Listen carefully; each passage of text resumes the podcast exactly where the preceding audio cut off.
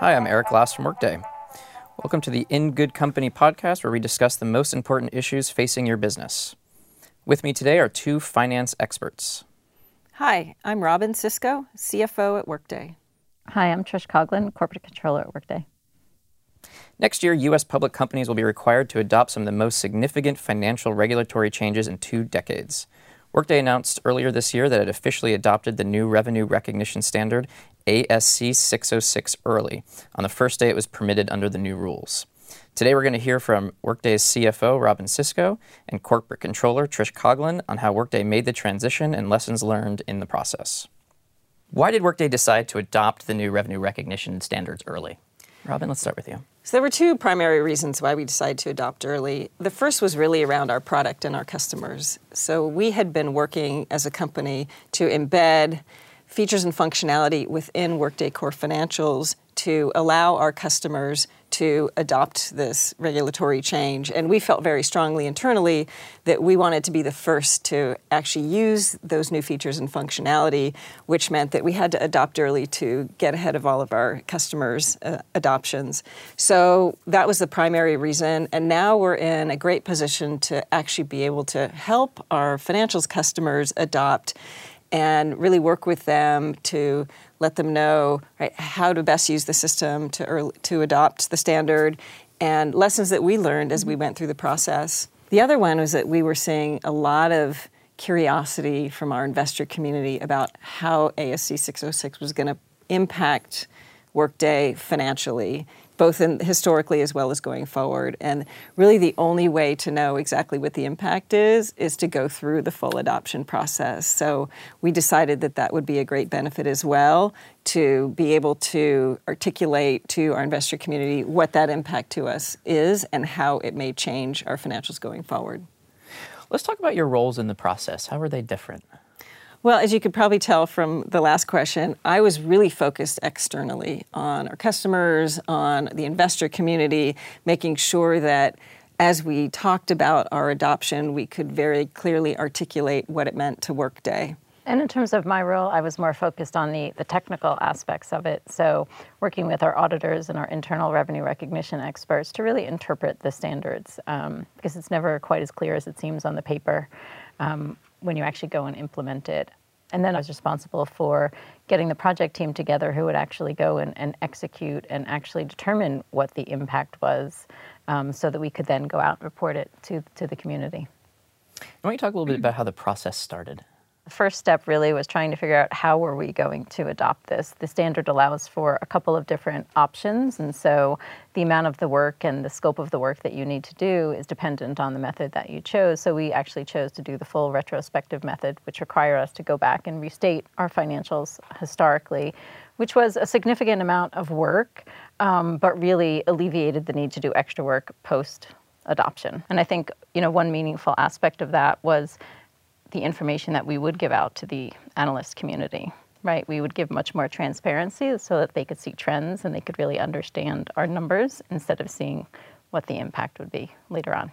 So I guess after you know having chosen what the method was and that we were going to, to adopt, um, the next step was really trying to figure out how we were going to do the work, right? And so this really required some thoughtful process about, you know, what the areas that would be impacted as a result of the adoption, so that we could think about how we would have to go and identify the contracts that related to those areas. Um, and so I think for us, it was doing a lot of thoughtful work upfront so that we could minimize the amount of actual execution.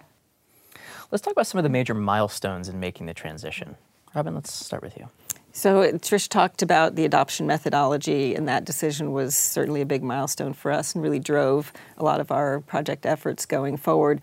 What was really driving our timing, though, once we decided to early adopt, was the announcement date, which was our earnings call, our Q4 earnings call. We felt very strongly that when we announced that we had early adopted on that call, we needed to be able to provide the restated, re audited two year history so that when we guided going forward and we talked about the impact on us going forward, we reset the baseline for growth calculations and trends for the investor community. So we were really driving hard towards that earnings call date to be able to give all the historical information. Um, and from what we've seen, other companies do, that's fairly unusual. So, mm. a hmm. lot of the companies that have adopted, and there haven't been many that have adopted early, have just said, well, we've adopted and we'll tell you later what it means. So, we were really driving towards giving full visibility as soon as we could. And so, how did technology play a role in that process? So, technology can play a role in, in a couple of different ways. One is just primary how are you going to get the information to actually do the, the analysis?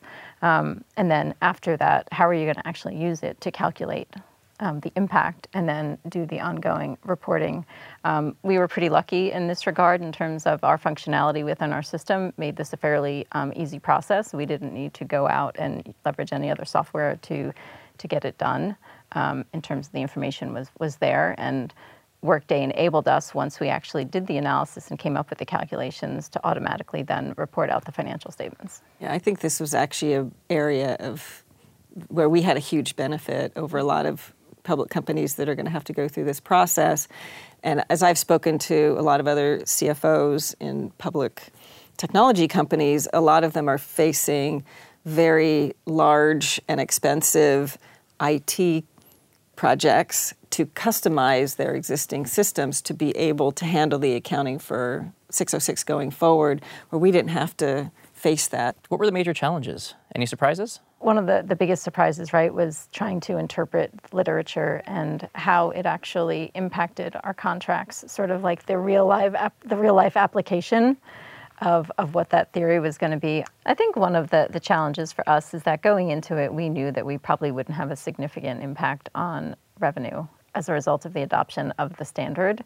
Um, but we had to go through the same process that everyone else would be to calculate what that impact would be, even though it wasn't very significant. So I think we um, underestimated potentially the amount of work that we had to do. That was a little bit surprising to us. And I was actually a little surprised by how many myths there were to what 606 meant and what the disclosure requirements actually mm-hmm. meant when we went out with the new disclosures, there was a lot of surprise. Oh, I thought that you actually had to give us this information or that information because everybody had really interpreted it in, in their own way. And so I think over time, as more companies adopt, we will move towards standard disclosures. Mm-hmm. But being the first out there, there was just a lot of, I think, uh, surprise that because everybody had interpreted things their own way. Um, because we have this under our belt as you spend time in the industry with peers, with customers. Are, are you having an opportunity to, to kind of share about those myths? Are you getting are you getting questions about that? We get a lot of questions about that. Both mm-hmm. Trish and I do. I think as other companies are going through this process, they want to understand well, how did you think about interpreting this part of the standard, and how did you think about the disclosure requirements, and why did you land where you landed on some of these things? So we've we've tried to you know, share all of those learnings with others. Um, and I think there will be, you know, a, a, conventional wisdom that, that emerges, you know, next year, and we just hope we're not too far from, too far from it when it does. Uh, and that was obviously one of the challenges of being of being first. But there is a lot of curiosity that sure. we're um, getting from the external community and other companies as to well how did you do it as fast as you did it? You know, what what were your lessons learned? What were your challenges? And a lot of the companies that I've talked to are actually facing fairly significant time time consuming and costly system customizations in order to make it work. And you know part of our secret sauce in being able to go so early was that we didn't actually have have to do something like that What's the impact of these new guidelines on Workday as a company? Yeah, as Trish mentioned, the impact to our revenue was fairly minor. We did see differences in the timing of revenue under particular contracts as well as the classification of revenue between subscription and professional services. The largest impact, uh, funny enough, was actually to the expense. You know, which is interesting since it's a revenue standard, but under the new standard, we actually capitalize more a variable compensation expense tied to contract acquisition. and we amortize it over a longer period of time. So the largest financial benefit we saw was actually to our margins. Right, reduction of expense. So, having gone through this entire process and, and doing it early, um, what lessons or advice would you have to share as more companies continue to face this in the next 12 months? I would say that they should definitely start as early as possible. Um, as I mentioned a little bit earlier, um, it is quite a, a journey to undertake. So the earlier you start, the better, because there'll be unanticipated things that come up. Um, one of the things that we did um, that we found really beneficial was we brought our auditors in early. So we got early buy in into how we were looking at our contracts, how we were going about our methodology, what our interpretations of the literature were. And so I think that really, we benefited in the long run from that because they were kind of coming along in the journey with us as opposed to coming in after the fact. Um, so that really minimized a lot of rework, potential rework for us.